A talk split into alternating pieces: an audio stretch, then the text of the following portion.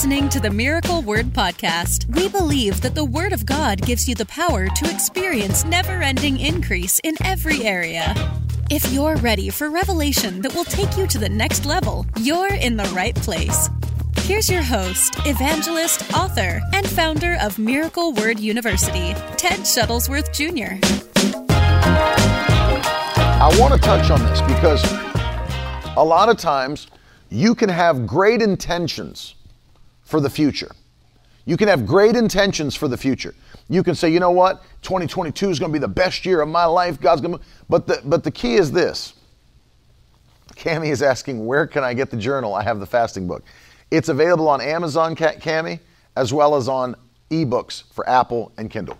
Um, you can have all the best intentions and say, you know what's going to be my best year ever? I'm going to see, you know, and, and, you can make as many declarations as you want. You can make as many confessions as you want. But as you know, your declarations, your confessions have to line up with actions. There has to be uh, practical things you're doing in obedience to God's word that will bring about those changes that you're looking to see. That doesn't mean God won't assist you. I'm not talking about self help. I'm not talking about relying on you. I'm talking about the fact that there's got to be practical actions and steps taken uh, in order to see those things come to pass. As James wrote in the New Testament, faith without works is dead, being alone. So w- there have to be some works that go along with our faith and our confession. Yes, confession is a good thing, it's an action that we're taking, but it's not to be left alone. There are active principles. And so you say, well, how would you ruin your year before it even begins? Think about the fact that every year people begin to make uh, New Year's resolutions. Every year. People get all excited to do it. They'll write them down, they get, they get excited about, you know, carrying them out. And then as you've seen that I've uh, talked about on the broadcast, there's now something called Quitter's Day. And that, that actually makes me laugh. It's so funny that like somewhere between January the 12th and the 18th, people are quitting on their resolutions before three weeks of the year has even have even passed. And so you can see where though um, though though they had good intentions to begin, you know, Google it, Jessica, Quitter's Day. It's an actual day now in January where they found that most people are quitting their uh, workouts at the gym and giving up on their New Year's resolutions. Somewhere around the 18th of January, I think it is. So it's like you couldn't even stick with it for 21 days. And so it's, it's not enough to have um, good intentions. We've got to have a, a disciplined plan to do what the Lord's asking us to do. And I wanted to give you five things today that will help you to see. I mean, we're, we're gearing up for the new year. Today is what? Is today the 30th? Today's Thursday the 30th. So tomorrow's New Year's Eve. Um, Alex has already given up on his in the comments. it's scheduled. Zach said it's scheduled for the second Friday in January on the Google Calendar. That is funny. That is actually very funny. Um, like they're planning for your failure. But in all seriousness, people have the best intentions, but then what do you do once you've get, you've gotten started? Today, I want to talk to you about how to not ruin your new year before it even begins. We've got a couple of days left in this year, and then we're going to cross over into what I believe is going to be the best year we've ever seen uh, as God continues this pattern in our lives. For the faithful, the path of the just is a shining light, Proverbs 4:18, that shines ever brighter, brighter and brighter until the perfect day. So we're believing that as, as God continues in his faithfulness, we continue in our faithfulness, we're going to see the best year we've ever had. But I want to give you five things today uh, in this broadcast that will help you to not ruin this new year, your goals, your purpose, the things God's asked you to do before you even begin. Morning, Ted. And so I want to jump into those with you. And um, I want you to write them down. I want you to put these things in your notes. I want you to put some of them in the, in the comments section. And um, I'm going to take it from uh, what my original goal was when I was younger is I had these goals to fast and pray. And I really, really wanted to hear from God. I wanted to please God. But as you've, if you've read any of the stuff I've read written on on fasting, you'll know I was, you know, having a hard time with fasting and prayer. I was having a very hard time. And that was my goal. I wanted to please God. I wanted to seek His face, but I was having a very, very hard time. And I began to analyze later what was giving me such a hard time. Why was I, why was I failing in my goal to fast and pray for an extended period of time? And I realized after uh, re, looking at this stuff, analyzing it, that um, there were some very basic things that if I would have just changed them, you could you can see the success very easily. So I want to share those with you today. Um, number one, and I think this is very important, and I'm going to add something in here. The Bible talks about um, making a vow to God, and that's found in the book of Ecclesiastes. Uh, it, it's it's talking about making a vow to God, and the Bible tells us that it is better to never have made a vow to God than to make a vow and then break it. It's better to have never vowed anything to God than to make a vow and break that vow. And so you've got to keep your vows to God. One of the things that we do, and um, I think it's I think it is an important thing. Now that I've done uh, 21 day fast for years, I think it is an important thing that you start your fast, you start your year by making those vows to God. You say, well, man, the Bible says it's better to never do it than to make it and break it, and I don't want to risk that. I don't want to risk making it and breaking it. But see, here's the power of the vow is that it it's almost like that moment of uh, like for example in the Old Testament, God would do something powerful for his people, and then they would take that place where God did something powerful and they would make a memorial there for what God had done, or they'd name the place based upon what God had done. Abraham did that. He said, I will call this place Jehovah Jireh, for the Lord has provided for himself a sacrifice. So many times they would either make a memorial or they would name that place in memorial of what God had done. The interaction with God, the encounter with God. And it's not a bad thing. It's a good thing to make a vow to God, but it almost makes like a memorial. It almost it puts you in that uh, I'll tell you what it does. It puts you in a place where you recognize I'm not doing this flippantly. This is serious what I'm getting ready to do. This, this journey in which we're, we're about to embark is a serious journey. This is a serious moment with God. I'm not just jumping into fasting and prayer because, you know, everybody else is doing it on the on the broadcast and the Victory Tribe and I'm not doing it for that reason. This is a serious moment with God that when I jump into this time of fasting and prayer, I expect to encounter the power of God. I expect to encounter the presence of God, and I expect to receive instructions from the Lord.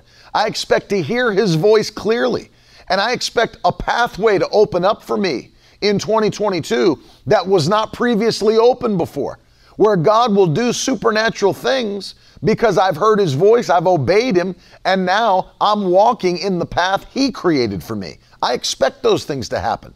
And the key being that I'm going to go into this knowing this is a sacred, holy time that I'm giving to the Lord. That I'm giving to the Lord. And so we don't do this lightly. We're not doing this lightly. I mean, I don't know how you could fast 21 days lightly. It's, it's, it's, a, it's a sacrifice. But we're not going into it. I'll, I'll tell you what I mean by that.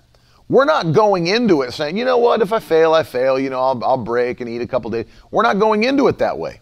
We're going into it saying, you know what, this is serious. I'm giving you, Lord, these 21 days to begin my year.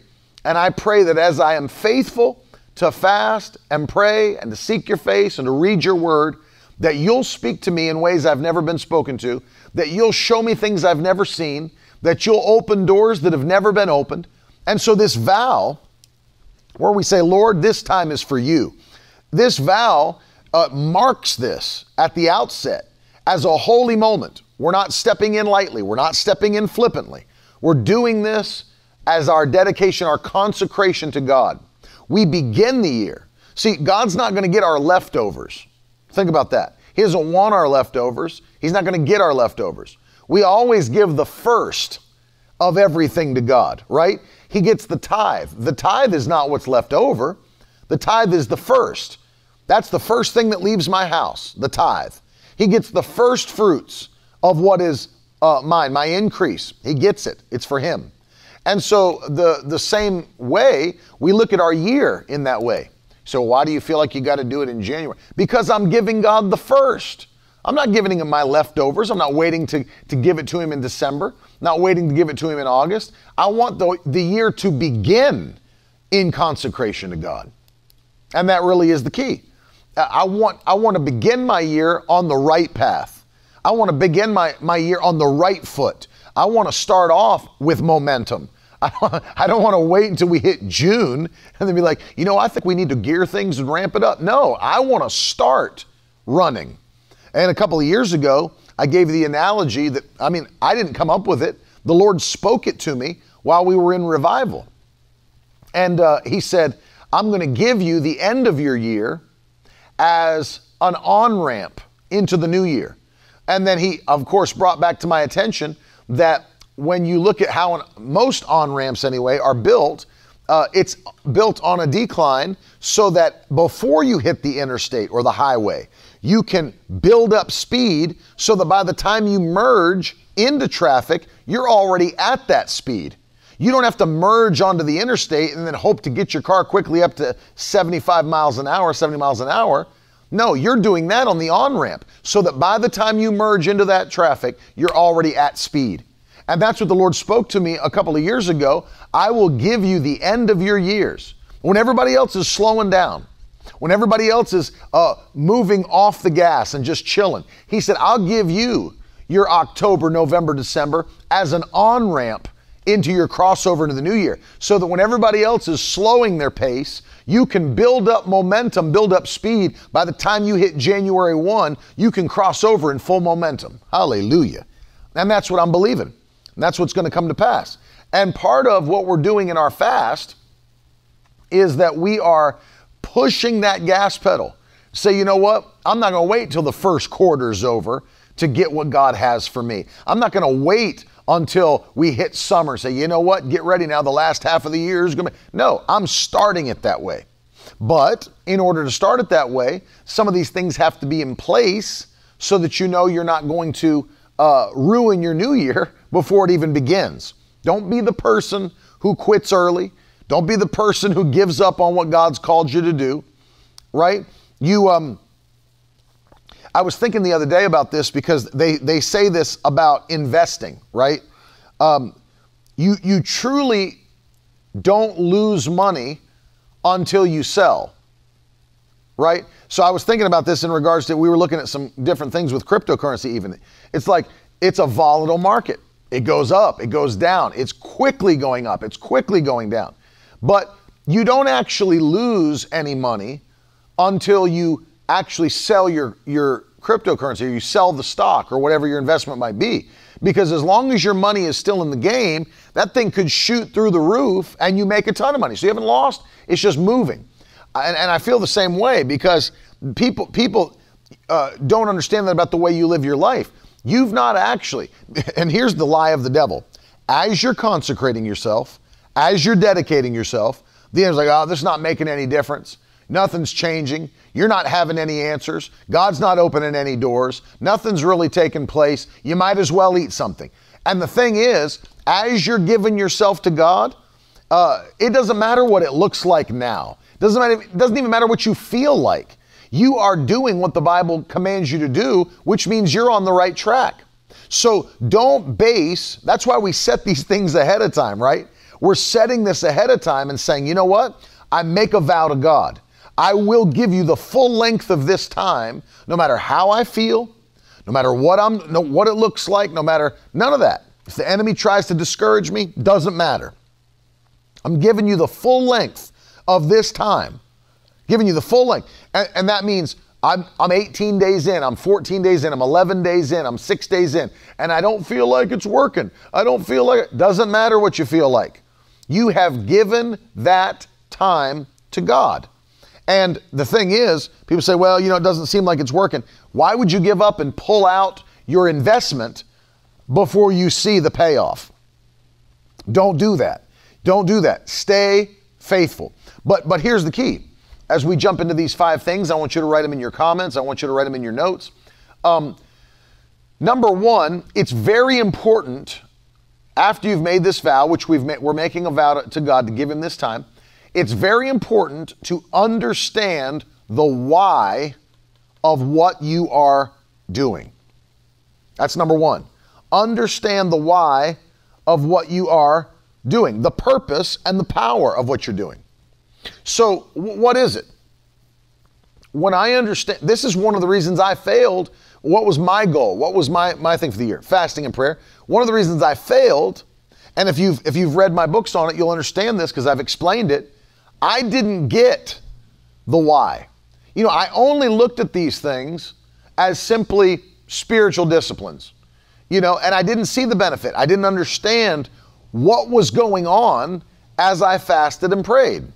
I didn't understand all the spiritual benefits and all the blessings that are attached to fasting and prayer. I just kind of looked at it like any other religion would look at it. This is one of the dis- spiritual disciplines that we have to do as Christians. And, you know, it, in that way, it discouraged me because I didn't understand the why. Um, one of the things that I, I talk about in the book, uh, there's an author whose name is Simon Sinek. He wrote a book called Start with Why. And he shows within that book how all the great companies that are really doing uh, amazing things in their industry are companies that understand the why behind their company right? I, I use the example of Apple computers, and you know, you could go to any of the ones that are really doing a great job at it. They understand the why of what they're doing. And so he creates like a, a bullseye target. And um, uh, so he starts on the outer ring with here's what we're doing. Well, everybody knows what they're doing. if you don't, it's like you can't be doing something without knowing what you're doing. All the, all the companies, all the people, all the individuals, they know what, what we're doing. And then you go into the, the ring that's a little further towards the bullseye, and you get into how you're doing it. And the importance of how, yeah, I understand how this sets me apart from my competition. I understand how I'm making it happen. It's not just about what, I know how it's going on. But then the bullseye, though, is why am I doing it? Why am I? This is what truly sets people apart. Why am I doing this? Why am I doing? So, for example, uh, why would Apple make computers that aren't cheaper than everybody else's computers if they want to sell more computers? Why do they have to make such expensive computers if they want to sell more? Right? Because they understand what their why is. Their why. It, they're not looking, their, their whole vision statement is not to make computers that are cheaper than everyone else's so everybody will buy a cheap computer. Their why is different than that. Their why is we know there's a specific group of people that want a specific type of experience and a user interface like we make, and they want the quality of software integrated with hardware, they want the beauty of product, all of those things. That's our why.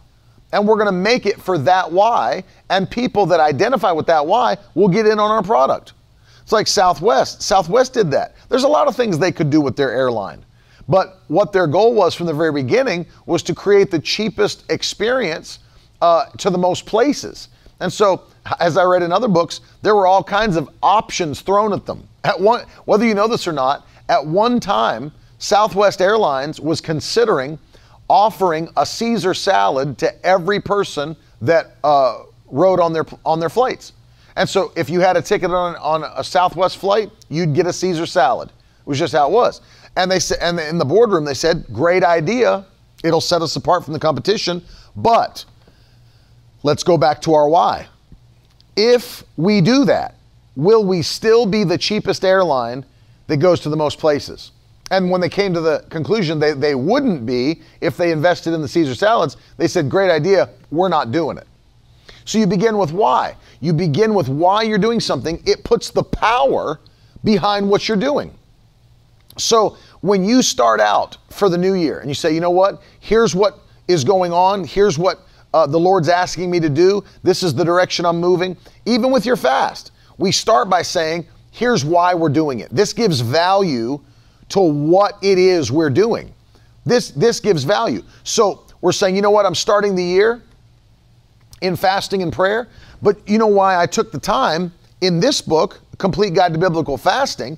The reason I took the the whole chapter to write about, um, you know, uh, the spiritual benefits of fasting.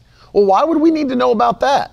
Because it puts a why to our dedication. Here's why I'm fasting. Here is what happens according to Scripture when you fast and pray. And I wanted to cover all of those benefits, you know. And then we literally start the book. Now, that's the last chapter, uh, Supernatural Benefits of Fasting. But then I start the book with 10 reasons to fast and pray from Scripture. So, why would we start with that? Because we want you to know the why of, of, of why you're fasting. Same with any purpose you pursue in your life. If you'll log that, in fact, as we get ready to begin the fast in, uh, in January, I've encouraged you, even in this book here, in the very first chapter of the devotional, I encourage every person that's getting ready to fast to write down what it is you're believing God for during the fast. Write it down. What goals do you have during this fast? What are you asking God to accomplish during this fast? You know, one of the things that was very interesting to me, I was listening to um, Brother uh, Kenneth Hagin teach one time, and he was teaching on the subject of prayer. I found this very interesting. And at one time, he was a pastor. And he said at his church, it was very common in those days to have people gather around the altar and pray at the end of a service. And uh, he said it was another one of those services, but he, he began to think, you know what, I want to take a poll with my people and figure out, you know, what it is they're praying for. He said, so I, I uh, as people were gathered around the altar praying, I came down off the platform and I started to walk slowly through the crowd. And he said, I would stop at somebody and I'd say quietly to them, Hey, what are you praying for? And he said they'd look at me real weird. You know, like they'd look at me with a furrowed brow. What are you, what are you praying for? Or what are you praying about? And they'd say, he said the, the, the majority of them would say, well, I, I don't know, I'm just praying. He'd say, well, I know you're praying, but what are you praying about? What are you praying for? I don't know, brother. Hey, I'm just, I'm just praying, pastor. I'm just praying. Yeah, but what are you praying for? And he said, now, he even realized, he said, I realize that some prayer is just fellowship with God. He said, You don't have to actually be asking for anything. He said, But realize they didn't even know if they were doing that. He said, They had no idea why they were praying. They had no idea. So he said, Here's the problem with that. If you don't know what you're praying for, how would you know if your prayer was answered? That's the problem. And, and, and, I want you to put that in the comments. I want you to start that today. Put that in the comments. If you don't know what you're praying for, how would you know if your prayers were answered? Very important question. If you don't know what you're praying for, how would you know if your prayers were answered? Now, that is important because Jesus said in the Gospel of John, Ask and you shall receive, that your joy may be full. Well, how can you receive something you don't even know what you're expecting to receive? How could your joy be made full if you don't even know what you're looking for. to go on further, in the book of Philippians, chapter 4, the Bible tells us that we are to make our requests known unto God. And as you guys know, that's why I don't believe in unspoken prayer requests, because they're not scriptural. What is an unspoken prayer request? That's a, that's a prayer request that nobody is voicing, that they're not uh, identifying, defining. How can we pray for that? See, especially when you know you're supposed to pray for things using God's Word. I pray for things using God's Word. I find scriptures. That's why we use prayer points when we pray, because we want our prayer to be based on the Word of God and what He's promised. So if somebody tells me, "Hey, would you just keep me in prayer?" Sure. What can I? How can I pray for you? Oh, it's a, I got an unspoken prayer request. I don't know how to pray for that. I don't know how to pray for an unspoken prayer request. Because you could say, well, you know, it's unspoken, but just lift me up. Well, how do I know what scripture to use? How do I know how to pray? What if, uh, you know, I'm over here praying that you'll be, you know, delivered from addiction, but that's not what you need. You're, you're believing for healing in your body. Or I'm over here praying for your family members to be saved, and you're actually believing for financial breakthrough. How do I know how to pray? And as AJ points out, Jesus, Jesus would provoke that answer. Mark chapter 10, blind Bartimaeus, uh, what do you want me to do for you?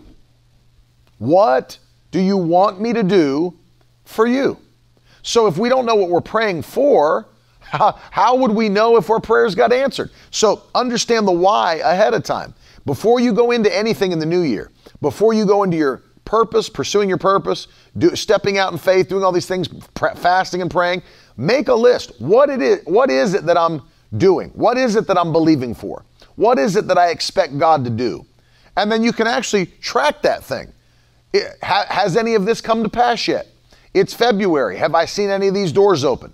Have I seen these things come to pass? Is it moving in that direction? And you can you can actually begin to track. And here is where you can get into some serious uh, praise reports and and really giving God glory and honor is because you're keeping your eyes. And by the way, don't forget, we're commanded to do that. Because when you read Psalm 150, what did the psalmist write? One of the reasons we're supposed to praise God is for his mighty acts of greatness. So if you can't even identify what uh, his acts of greatness have been, how could you praise him for him? Right? And that's why we're tracking. Here's what I'm asking God for. Here's my request. I'm making it known. This is why. This is what I'm doing. And when God does it, you can give him all glory and all the praise. Uh, and AJ makes a great point in the comments, uh, and I've, I've preached this many times. You know, when Bartimaeus approached Jesus, first of all, he had a beggar's cloak on, and he was, everyone could see he was blind. Everybody could see he was blind. But he approaches Jesus by faith, and then Jesus could clear, maybe somebody even led him to Christ. And Jesus still asked, What do you want me to do for you? He didn't assume that Bartimaeus was going to request his vision. He made him say it. I can see you're blind. What do you want me to do? Because maybe Bartimaeus' faith was for something else. So Jesus made him identify the why. Why are you coming to me? What do you need? I want to receive my sight. Boom. Boom. And he gets what he's believing for. So the key being start there. Know why you're fasting. Know why you're praying. Know why you're taking these steps of faith. Know why you're moving in this direction. Know why God's calling you to do these things. And see, by identifying that right off the bat, you strengthen yourself, you fortify yourself to complete the task, to complete the journey to continue on in doing what God's calling you to do. See, when the enemy, and there will be times that the enemy tries to lie to you, tries to discourage you, tries to stop you, when you identify that, why? Why am I why am I on this path? What is it? What go back to the beginning. It strengthens you because now you're not waiting on somebody to praise you. You don't need man's approval. You don't need popular consensus. You don't need cultural approval. You know it's you and God. You've made this. This is a vow. I know why God's got me on this path. I don't need anybody to cheerlead me. I'm staying on my I'm staying on my mark. And it strengthens you. It fortifies you in the middle of all that, and you won't uh, fail in the midst of it. Another thing that I believe uh, that really helped me, I wrote it in the book. Another thing that'll help you is feast on God's Word. Feast on God's Word. One of the things that God's Word will do, it will identify to you if something you're doing is off. What do you mean by that? Well, if anything I'm doing in my purpose, whatever, is contradictory to God's written word, then I know I need to change it. See, I love how God's word sets parameters. I'm thinking of Hebrews chapter 4 and verse 12, where the Bible tells us that the Word of God is alive and active, piercing to the dividing asunder of soul and spirit. Get that? Soul and spirit. So if something is soulish, if it's soul driven, if it's carnal, the word of God will will come in like a scalpel from heaven and begin to slice those things out of your life. It brings conviction, it brings guidance, brings correction, it brings encouragement. And if we don't feast on the Word of God, and by the way, as we fast, let me encourage you with this the Word of God is going to be, that's why we're keeping it front and center. That's why when we, when we start on Sunday, our plan is to, uh, our plan is to read through the whole New Testament in 21 days, minus the book of Revelation.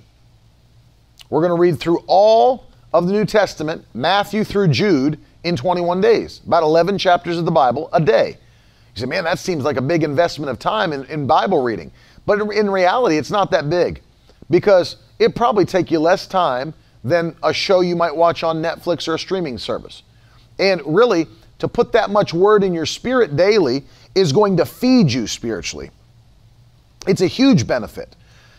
Jesus taught that you can feast on God's word like spiritual bread. When Satan tried to tempt Jesus in the middle of his fast to turn stones into bread to eat them, you know what Jesus said, Matthew 4 4? No, it's written, man shall not live by bread alone, but by what? Every word that proceeds from the mouth of God. We know that the Word of God is bread. We know that the Word can be ingested into our spirit. Jeremiah the prophet told us that, Jeremiah 15, 16. He said, Lord, I found your Word and I ate it. And it became unto me the joy and rejoicing of my soul. So you can feast on the Word of God. When you get hungry fasting, feast on the Word of God. Feast on the Word of God. Pray in the Holy Ghost. Edify yourself. And so this this uh, focus on God's Word, it'll keep you from doing things that are outside of the realm of your purpose. It'll keep you from doing things that are not scriptural. It'll keep you from doing things that are not pleasing to God. And so you have to base your purpose. That's why I know, this sounds funny, especially today. But, uh, you know, I don't think, and I heard someone else say this, and I'll, I'll adopt it myself. I don't think we should tell our children that they can be whatever they want to be. I don't believe we should tell our children that. I don't think we should cultivate the kind of mindset that that creates by saying, when you, you can be anything you want to be. I mean, you've got all the potential in the world. You can be anything you want to be because God's children should never think that way. Not that we shouldn't think of possibilities, not that we shouldn't see our potential in ourselves or any of that. But when we recognize, get this in your spirit, when we recognize at the deepest level that we are all children and servants of God. I can't be whatever I want to be. I've got to be what God called me to be. Think about what if we taught our children the power and importance of being spirit led from a young age? Imagine if there was a group, imagine if there was something you could be a part of that taught children how to be spirit led and to follow the Word of God and to be hungry to read His Word. Imagine if there was something for your children that they could be a part of on a weekly basis that was available for free in an app and as well as a YouTube channel and a website like miraclewordkids.com. Imagine. Imagine if there was something your children could receive spiritually that would put them in position to be spirit led as kids and not wait until they're 30 to learn how to be spirit led. Because we're not called to do anything we want to do, we're called to do what God's asked us to do. What God has asked us to do. He's asked us to do a specific thing. And so, why would I want to do anything else? In fact, you know, the way you hear some people talk about it, it's like it's a burden to obey the purpose of God. It's not a burden. When you're doing what the Lord has called you to do, it's the greatest joy you could ever have. It's the greatest joy you could ever have. You say, well, you know, I wanted to do this, but then God made me do this. No, you don't understand. People, they've missed it if that's, the, if that's what they think. They're probably not even doing what God's called them to do. Because the Bible teaches that if we'll delight ourselves in the Lord, He will give us the desires of our hearts. Now, I believe one way that we can read that is that not that we just come up with desires and He fulfills them, but that He actually gives the desires. He puts the desires in your heart. I'll give you a practical example of that. You know the story that uh, I've told you of, of how Carolyn and I were, God spoke to us to move to Florida. Spoke to me, I called her, she prayed, God spoke to her. Um, you know, I'll be very honest with you, I have never liked Florida, ever. And I've traveled my whole life. I've been to Florida many times, been to many parts of Florida. I have never liked Florida in my life. When God spoke to me, it was the same. And I thought to myself, seriously, Lord, you're going to move us out of this place that we love and you're going to take us to Florida. And one of the things that was really wild to me, and of course I understood this principle then that I'm t- teaching you now, is something began to change because I, and I still don't like Florida.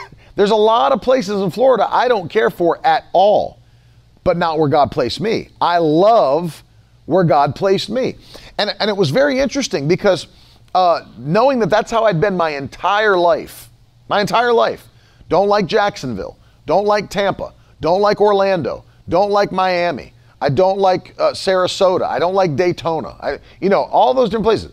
But when we started coming here, and my father uh, spoke for uh, Bishop Rick Thomas, and then I came and spoke for Bishop Rick Thomas, and uh, and and spoke in the church, and spoke in the youth conference, spoke in different things, and, I, and it started to be a, an odd thing to me, because we'd come to this specific area where we are now, and uh, I'd look around and think like when I was here, I'd think I really like it here, and I'd think that's weird. I would think these things internally. That's weird because I don't like Florida. I mean, that was always my thought. I don't like Florida. But then I would come here. Now, this is before the Lord told me to move. This is before any of that. This is when I'd still visit and still preach here. And I think, well, I like it here though. I like it in this area, this whole Fort Lauderdale, Boca, this this this area where we are now. I like it here, and it would be the only place that I like in any in any part of Florida. And then it didn't to me, it, it wasn't a, a massive surprise then. And when God said, You're to move to this area, how crazy is it that before I got an instruction, God began to work on my heart? That wasn't normal. It's not like I discuss, like it's not like I didn't know that Fort Lauderdale existed. It's not like I didn't know Boca existed or you know. I, I, of course I knew, but it's interesting to me how God changed my heart before giving me instructions. So he began to put desires in my heart before he gave me instructions. Was, I found that very interesting. That if you'll delight yourself in the Lord, that he will give you the desires of your heart. And I believe what happens. This is why I wonder very, very uh, often, I wonder about people who claim that they're doing what God told them to do, but they can't stand it. I think to myself, like, I even wonder if he ever did tell you anything. Because what do you think God's plan is? To give you instructions and to move you into position to a place that's going to cause you constant frustration and you you just can't stand it and you're always sitting around mumbling and complaining and moaning about where you are? That's not God's plan. You know, I've had people tell me that. I have people that went to Bible schools and they went, Oh, I, I hated that Bible school. I, and then you, in one breath, you'd hear them like, I know God told me to go to that Bible school. And then you hear them, Oh, I couldn't stand any moment of being there. I couldn't stand going to that Bible school. I don't know if I ever should have been there. I don't know why I went. I can't tell you one good thing about that Bible.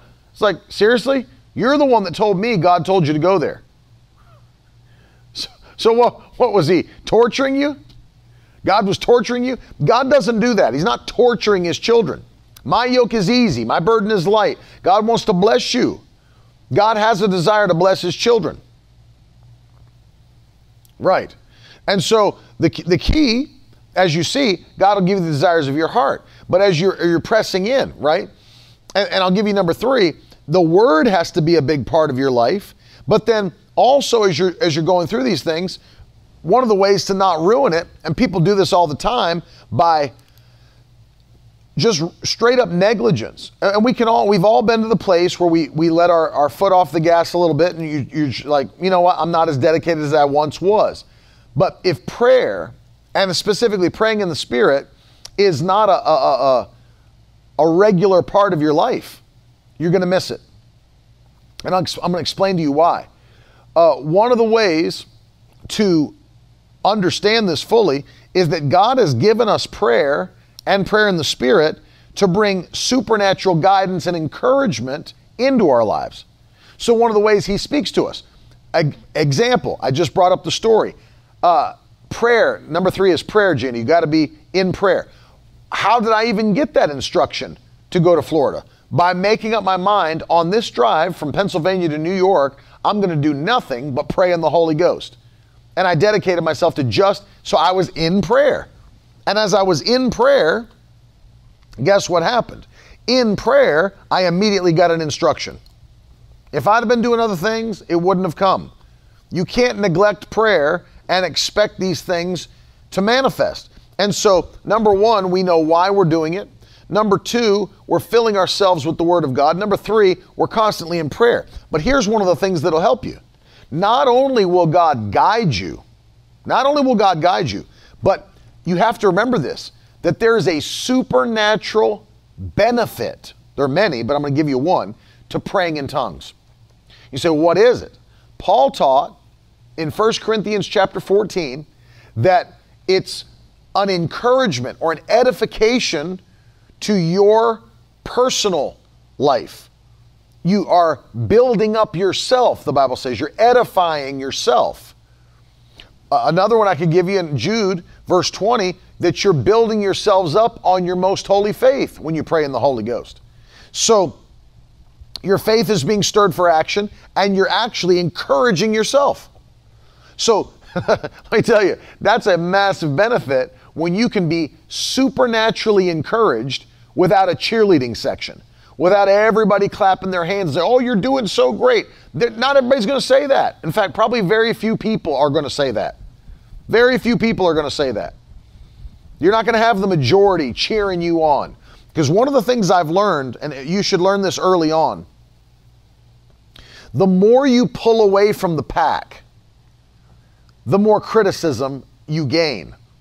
People don't like it when you are doing more than they're doing.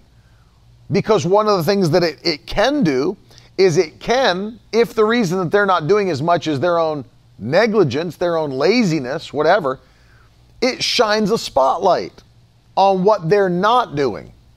As you are advancing and you are pursuing a purpose and you're actually making progress, it shines a light on the fact that they're not doing that. They're not pressing in. They are not being diligent. They are not getting a word from the Lord. And people don't like that. They don't want to be made to feel uncomfortable with their level of dedication. People hate that. That's why if you ever you ever worked in an office and people are like, you start to do more, you know, to get ahead. You work hard. You stay later. You come in earlier. You do extra work. And then you, you start hearing all the talk. Well, somebody's brown nosing the boss. Somebody's looking for a promotion. Like you hear all the all these negative things. Why are they saying that? Like, what would they care if you're doing if you're working hard? Why would someone else care that you're coming in early, that you're leaving late, that you're doing more work? They care because it shines the spotlight on what they're not doing. That's why shines the spotlight on what they're not doing. And they say, dude, what are you doing that for? Then they're going to see, like, we all need to be doing that. That's the mindset. The mindset is if, the, if our boss sees we could be doing more work than we're actually doing in the time we're allotted, they're going to expect more from us. So why are you doing that? And see, human nature is only do enough to get by, only do enough to not get fired. That's human nature. But see, when you walk in excellence, when you've got a vision on your heart, you know, I'm going to go hard at this thing. You know, I have to give an account to God for my life at the end of time, at the end of my life. Why am I going to lay back? Why would I just lay back and say, oh, well, we'll see what. No. No. No, I'm going to press forward with everything I've got. And see, one of the things that will motivate you to keep pressing is prayer in the spirit. It stirs up your faith and it encourages you personally in your in your own personal spirit. Paul said that. You know, did you ever wonder why he, he said, I pray in tongues more than all of you? I pray in tongues more than all of you. I'll pray with my known language and I'll pray in the spirit. I'll sing in my known language and I'll sing in the spirit. Why do you think? Why do you think he was doing so much like that? It's because of the fact he understood the benefits of praying in the spirit, of being a spiritual person. In fact, not only that, Paul rebuked the Corinthians for staying immature. He rebuked them for, he said, You know what?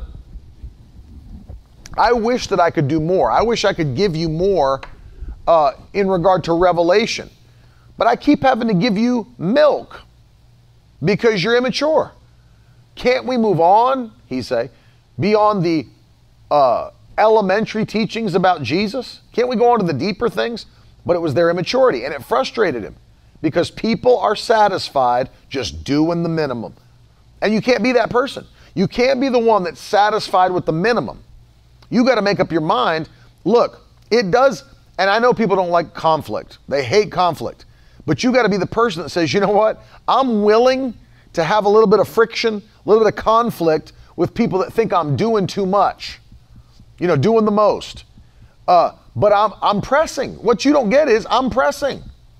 The pe- listen, the people that don't have a goal, the people that don't have a purpose that they've defined are satisfied doing anything. Let me impart this to you. Please get this. I'm going to say it again. It is the people who don't have a defined purpose who are comfortable just doing anything. You know, there's a reason why businessmen and entrepreneurs and people who are like really killing it in their own personal, uh, call it their purpose. There's a reason why they don't watch TV. There's a reason why they're not sitting around for hours watching streaming shows. There is a reason why they're doing that. Now, if they if that's their thing, you know, everybody has their own, you know, uh, gear down thing. Some people like to uh, read. Some people like to shoot. Some people like to drive. Some people, all kinds of things. Some people like to fly their own planes. If that's the thing, they learn to make time for it, but they're not just allowing their time to be wasted throughout their life and still expect to crush it in their purpose. They don't do that. They don't do that. they they guard their time. Be, why? Because their purpose is well defined. They know what they need to do in order to make it work, in order for them to be successful. And I'll tell you this again people who don't have a defined purpose are comfortable just doing everything or anything. And you can't do that. You can't be that person. One of the things you have to recognize is that purpose gives you parameters. Please put that in the comments. Put that in the comments today. Purpose gives you parameters. I've taught that on here before. Purpose gives you parameters. There are things that, if I'm called to do this, there are things I should do, and there are things that I should not do. Purpose sets parameters. If this is my purpose, if this is my goal, then these things these are the things I should do, these are the things I definitely should not do. Right. So, my purpose that's why identifying it and defining it is so vital because it sets those parameters so that you know ahead of time what you should and shouldn't do. Uh, which leads me to number four. Number four is that you should remove as many, I can't, I can't say all because there's people, it, it may be impossible to remove all, but remove as many distractions as possible. Remove as many distractions as possible. That's number four.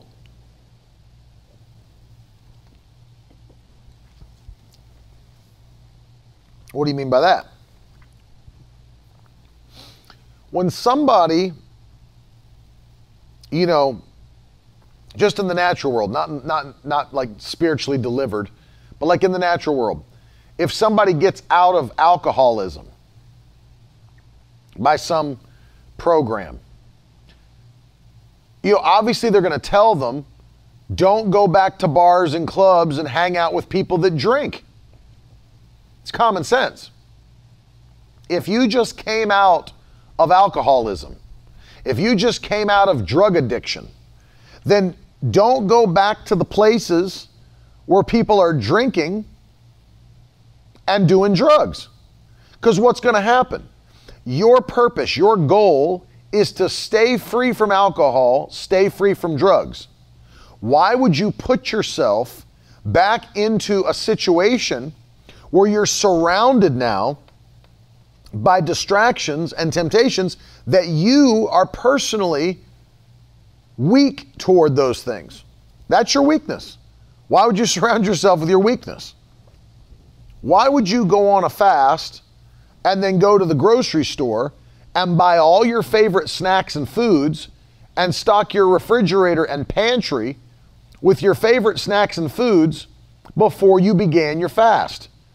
Now, as you're in the midst of those first three days when hunger is everything, and every time you open the refrigerator to get a drink for yourself, there's all your favorite foods and snacks. Every time you go to the pantry, there's all your favorite foods and snacks.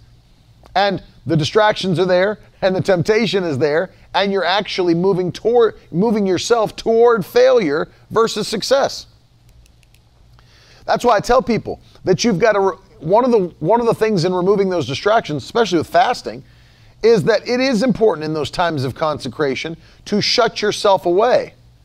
What do you mean by that? We're not these 21 days that we're getting ready to go into, they're not they're not for going to everybody's birthday party and going to every work dinner and going. Don't do all that. Don't do all that. If you got to show up at a birthday party for a while to make an appearance, do it. Make the appearance and make a disappearance.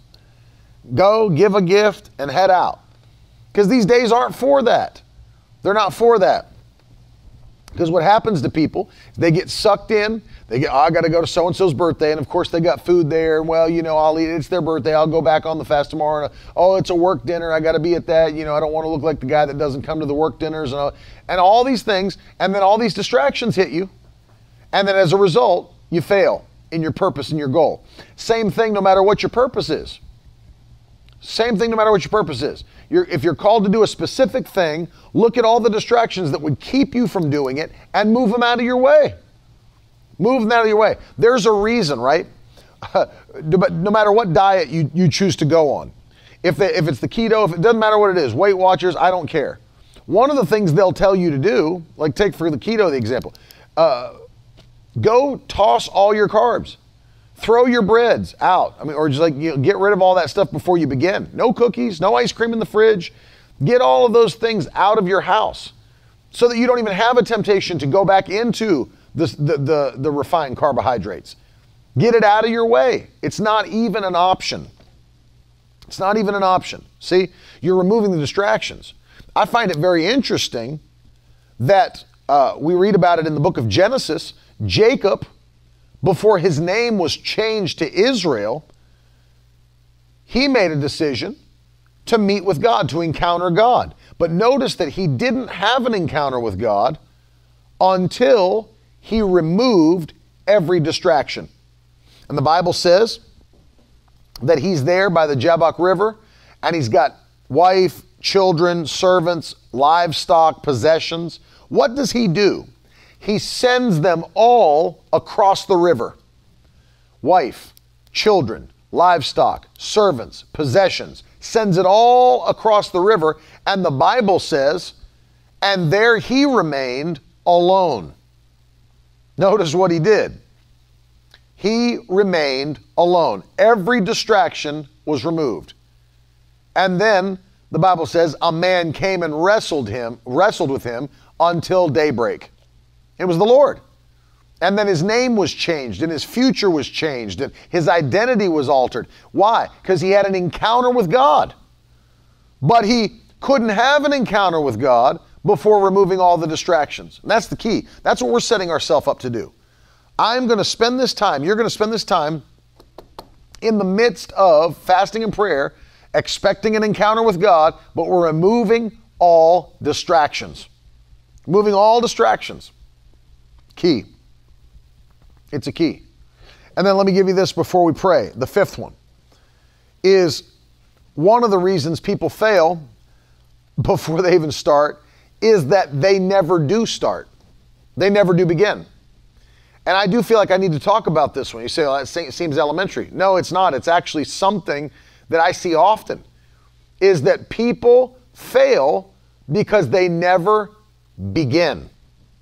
You know, it's like um, when I was writing about fasting in, in this book, The Complete Guide, when I was writing about it, I was talking about uh, how we, we, we were talking about the different lengths of fasts that there are found in the Bible and narrative, and then, you know, what there are not. And uh, I said, you know, though we're never commanded to fast for any specific length of time, one length that you cannot choose is zero. You can't choose to never fast. Though we weren't though we're not commanded a specific time, you can't say, well, since we've never been commanded a specific amount of time, I'm not going to fast at all. No, because fasting was a command from Jesus. It was an expectation from Christ for his followers. It was something that the apostles did, the early church did, two days a week, every week. You can't say, well, I'm just going to choose not to fast. And one of the biggest things is that people don't get started. It's so funny to me how so many people they, they let things get in their way and say, well, before I start this, before I start, I need to do this. Before I start, I want to do it. And all the way from starting a business, a hobby, whatever, all the way down to getting saved. There's literally people that say, well, you know, I'm on my way towards, you know, salvation and you know, I'm just trying to clean up my life before I come to church and just trying to just trying to get my life together before I before I come to God. It doesn't work that way. As my uncle Tiff has preached for years, you can't clean up your life and then come to Christ. You come to Christ and he cleans up your life. And so they're trying to do all these things before they begin. Same, same. I've seen people that they've got this desire to, you know, produce music, or they've got this desire to become this or that, or I'm going to start a podcast, or I'm going to start a live stream, or I'm going to do all this. But then they say, well, you know what? I need to get this piece of equipment first. Well, before I begin my podcast, I need to have this mic and this room and this soundproofing and this, and I got to have this computer and I got to have it. And they, and they always are pushing it into the future well, I need somebody to do my graphics. You know, once I have a podcast and I have to have a nice cover and I got to do that. All these different things. And they never begin. They never begin because they don't have all the things in place before they start. And I'm telling you that that's a mistake because you don't wait for a perfect environment to get started. You get started with what you have, with where you are, and then you move forward and you improve as you go. Danny Silva, where do you get where do you sow your seeds to your own church or other churches? I sow seeds everywhere, Danny. I tithe to my church, I sow to my church, I sow to evangelistic ministries, I sow to other churches, I sow to individuals, I sow to men of God. Don't just sow in one place. Sow everywhere and sow generously. Aaron trying to use scripture in her benefit. A, a, day is as to the Lord a thousand years, and a thousand years as a day. Can I fast for a day and call it a thousand years? No. No, you may not. but understand something. People are waiting for a perfect environment to get started, and you can't wait for that. You've just got to start. If God's, listen, if God called you to do something, I remember when I started this uh, broadcast, when I started doing videos. I laugh. I look back and I bought a cheap couple of tripods and a cheap crossbar and a cheap uh, photography blanket backdrop thing. And if you go back, I don't even know if we have them on YouTube, but they're somewhere hidden on a Vimeo page somewhere. I've got a black backdrop. I was so I didn't understand anything about filming. So I looked at how small those camera lenses are. They're like this, you know, they're like this big.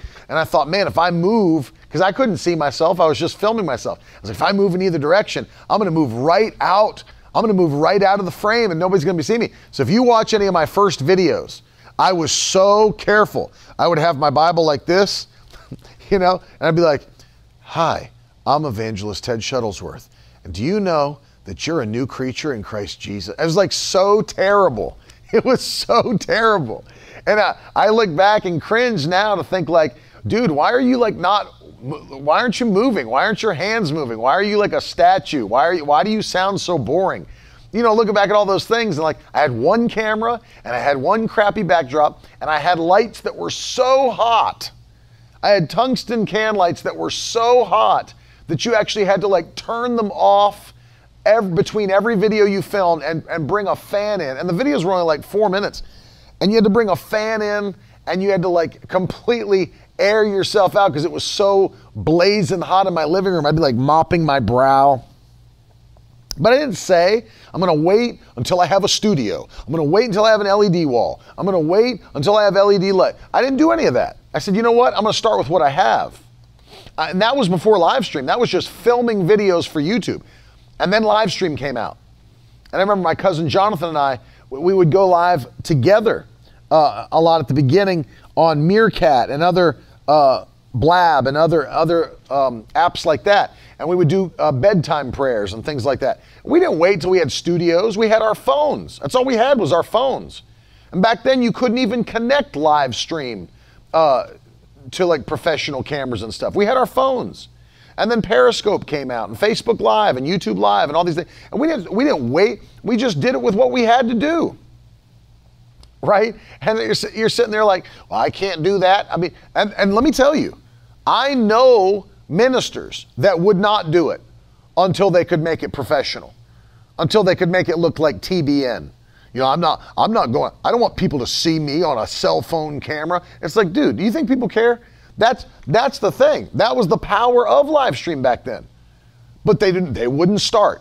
They wouldn't start because they didn't have all the professional gear. They weren't in a studio. They were they didn't have they didn't have a director. They didn't have it. It's like who cares? That wasn't the benefit anyway back then. But notice, they wouldn't even so they got left behind is what happened. They got left behind in live streaming. They got left behind. They're not even live streaming stuff today. There's people, they have valid ministries. They're not doing anything to touch the digital world uh, because they, they didn't have, they didn't build their following because they didn't do that. They, they, wait, they had to wait and wait and wait. You don't wait until it's perfect environment. That's not how successful people do things. They do with what they have, and you build as you go. You build as you go. You do with what you have now. Start where you're at. You know, the key is if you're faithful over a little, he makes you ruler over much. But don't despise the day of small beginnings, for the Lord is pleased to see the work begin. That's what the Bible says. Speaking of when they began to build the new temple for God, and the foundation was laid, just the foundation, and the people began to rejoice. He said, Don't despise the day of small beginnings because the Lord is pleased to see the work begin. God just wants to see you doing what He's called you to do, active in what He's called you to do. So I'm telling you, employ these things.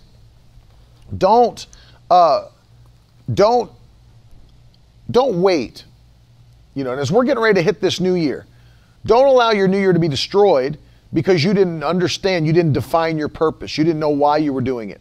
That you didn't have a full, you weren't letting the word guide you and correct you and encourage you, that you weren't praying and getting words from the Lord, that you weren't praying in the Spirit and encouraging yourself, that you had distractions all over the place and you didn't move them out of the way so you could focus on what God called you to do. And don't, don't allow 2022 to get started, but you didn't get started. Don't allow 22. Well, you know, January's passed now. I know, I know I'm going to do it. I know I'm supposed to start a business this year. I know I'm going to do it. Well, February's over. I know in March sometime. March. And time will fly by you. Hear me. Time will fly by you. And you can sit around think to yourself, like, oh man, no, five years have passed. Five years have actually passed, and I've not done anything. Don't be that person. I've had people come up to me, I've told you in, in services, and say, Would you pray for me? The Lord spoke to me to go in the ministry about 20 years ago, and I'm just believing He'll open doors. And I'm thinking, 20 years ago? And you're still waiting for open doors. Don't do that. Don't let time pass and you're sitting around thinking, man, I should have got started. I should have just gone ahead and done it. I should have just made it happen. Don't be that person. There's nothing more frustrating than realizing later you should have done something. You have you are filled with the nature of God. You're filled with the power of God. You've got the mind of Christ. You've got wisdom from heaven. Don't let it go to waste because the enemy lied you out of getting started. Because you felt like you were insufficient, like you couldn't do it. Don't allow those lies to stop you. And I'll tell you one of the biggest. And this will be a bonus for you here at the end. Don't allow what other people think guide your actions. Yeah, if I, you know, my family's gonna think I'm nuts if I don't eat for 21 days. My family, you know, go out and start a business. You know, none of my family's even graduated, never been to college. Uh, who am I to start a business? Don't let what other people think of you. Think about this. Uh, here's a meditation for today. If you're gonna sit around and just kind of meditate on something for five, ten minutes, meditate on this. What would you do in your life if other people's opinions were not a factor? You need to think about that. Stop and meditate. If money was not an object, if people's opinions and comments weren't an object, if they didn't have anything to do with it, what would you do if you didn't have you didn't care at all about what people thought of your actions? What would you do? Would you start a business today? Would you go would you start in studying for ministry today? Would you what would you do?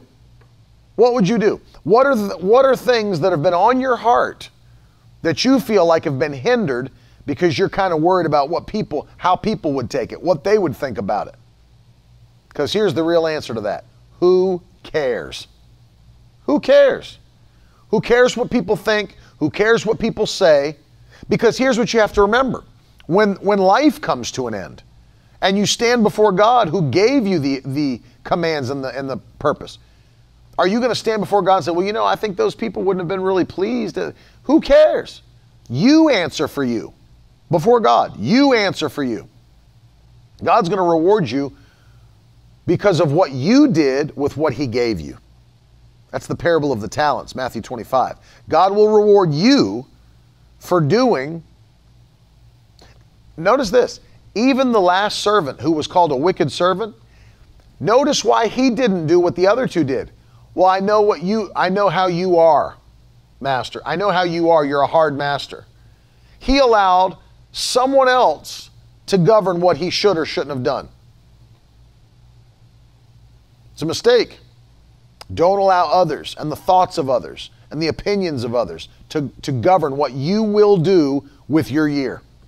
May, it's going to be, with the help of the Holy Spirit, the greatest year that we've ever had. I'm going to pray for you here at the end of this broadcast. We've got a couple days left before we jump into this fast. It's going to be powerful. But I want you to set your faith and believe God for what's getting ready to ha- happen in 2022.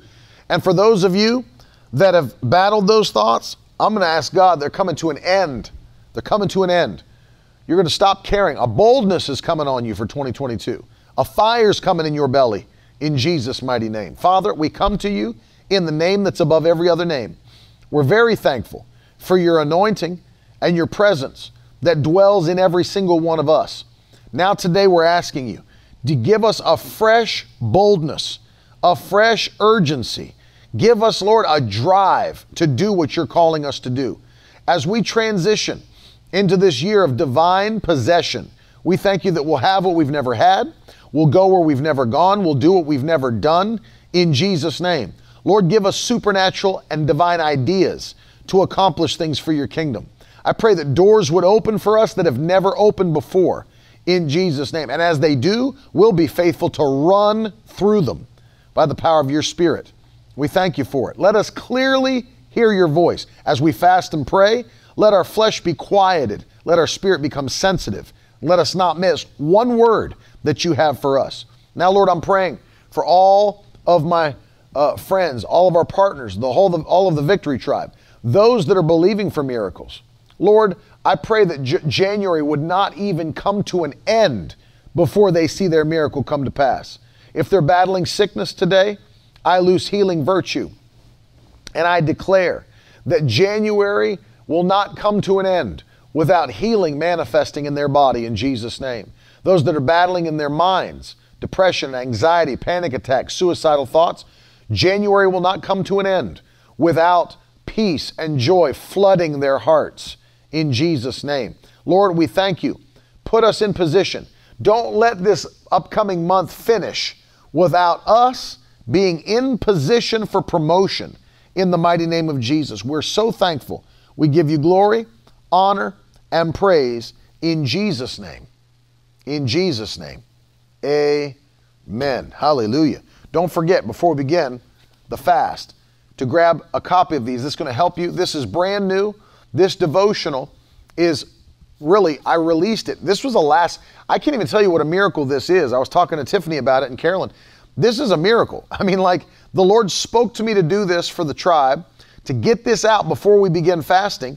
And I looked back to the, to the moment I first started writing in November to the time that it was finished and completely done 20 days. It blew my mind. 20 days that this book was written in from the time I started writing it to the time it was live on Amazon. 23 days.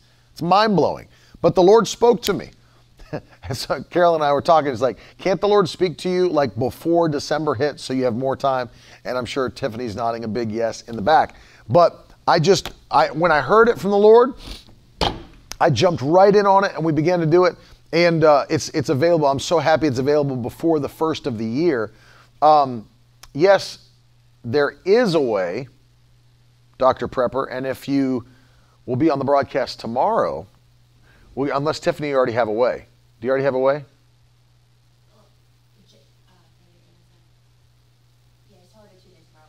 We'll take care of it for you tomorrow to make sure that you have uh, at least something digital before we begin the fast. For people that have purchased it, you're like, man, I don't know why they're telling me it's going to take so long to get to me.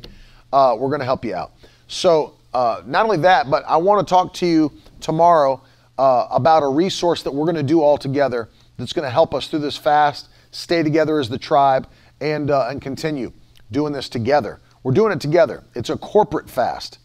It's a corporate fast. And so it's going to be great. I'm very much looking forward to it. I want to challenge you today to sow a seed before this year comes to an end. And what am I challenging you? Do something by faith that's going to move the hand of God on your family life, ministry, and business. Don't do something small. Do something like Carolyn and I are doing. We're sowing the largest seed that we've ever sown at the end of a year, ever. And every year we try to increase that to be the largest that it's ever been. And this year we're doing the same. And uh, tomorrow night, we're going to sow that seed in expectation for this upcoming year. Something that's going to provoke the hand of God something that's going to open up blessing that we've never seen before, open up financial blessing we've never seen. So what does it what does it take to do that? It takes that kind of a seed. You can't sow something that is not significant to you and expect a significant harvest. It has to be something that moves your flesh, your spirit, and your faith to provoke the hand of God. Because without faith, it's impossible to please Him. So, what is it that the Lord is speaking to you to do? Maybe before this year comes to an end. You've never sowed a $1,000 seed. Do it. Maybe you've never sown 5,000 and the Lord's pressing you to do it to set yourself up for a new year of financial increase. Do it. Maybe it's something that's like 10,000. You've never step, stepped out at the $10,000 level. Step out today and watch what God will do in your upcoming year. For everybody that's sowing in the month of December, Pastor Mark Hankins has been so kind to send us, allow us to send you this book as a gift. Faith opens the door to the supernatural. Powerful book we're going to be sending to you. Go to miracleword.com forward slash offer. If you've sown your seed, fill out the form. We'll send it to you and we'll know where to send it. For those that are sowing $1,000 or more, we're going to include with that the life application study Bible, genuine leather. I'm going to sign it to you and your family. And then finally, for those that are sowing $5,000 or more, we've got the Elite Study Collection that we've put together and curated this keepsake box. Plus, I believe these are the best study tools as you get started in deep Bible study. Uh, over 100,000 notes on Scripture from Bible scholars in this package. And uh, it's our gift to you for those that are standing at $5,000 or more. We love you. We want to say thank you very much. Um, I'm just telling you, I've got so much expectancy and excitement for this upcoming year. I cannot wait to see what God's going to do. It's going to be supernatural. Now, let me just give you a couple things before we go. I'll be back tomorrow morning, 10:30 a.m. It's New Year's Eve. Uh, got a word for you before we go into our New Year's Eve night, and then the fast begins Sunday. That's the 2nd of January. As I told you before, what we're going to be doing for everybody that's that's joining us on the fast. All of the days that we can, that we're not in revival, that we're not preaching at a church, I'm going to be coming live at 9 p.m. Eastern Time uh, for every night that I'm not in revival uh, to broadcast and to speak to you and encourage you to uh, as we guide you through this fasting and time of fasting and prayer. So it begins Sunday night. So this Sunday night, starting at 9 p.m. Eastern Time, that's New York City time, we're going to be going in to nighttime live streams. So Sunday, Monday, Tuesday, Wednesday, and Thursday of next week, we're live at night. And then, of course, we head out to Revival in Indiana. All of the details of our schedule are on the website. You can join us live in Revival. We want to see you. Uh, but as we go through, again, the Bible reading plan is in this devotional as we're going through the New Testament in 21 days. So I'm very much looking forward to it. I want to see you there uh, on these nighttime sessions. It's going to be great. Tomorrow, I've got something to share with you about how we're going to stick together during the fast. It's going to be awesome. I love you. Have a powerful day, and I'll see you again in the morning. Love you guys. Now that's the stuff leaders should be made of.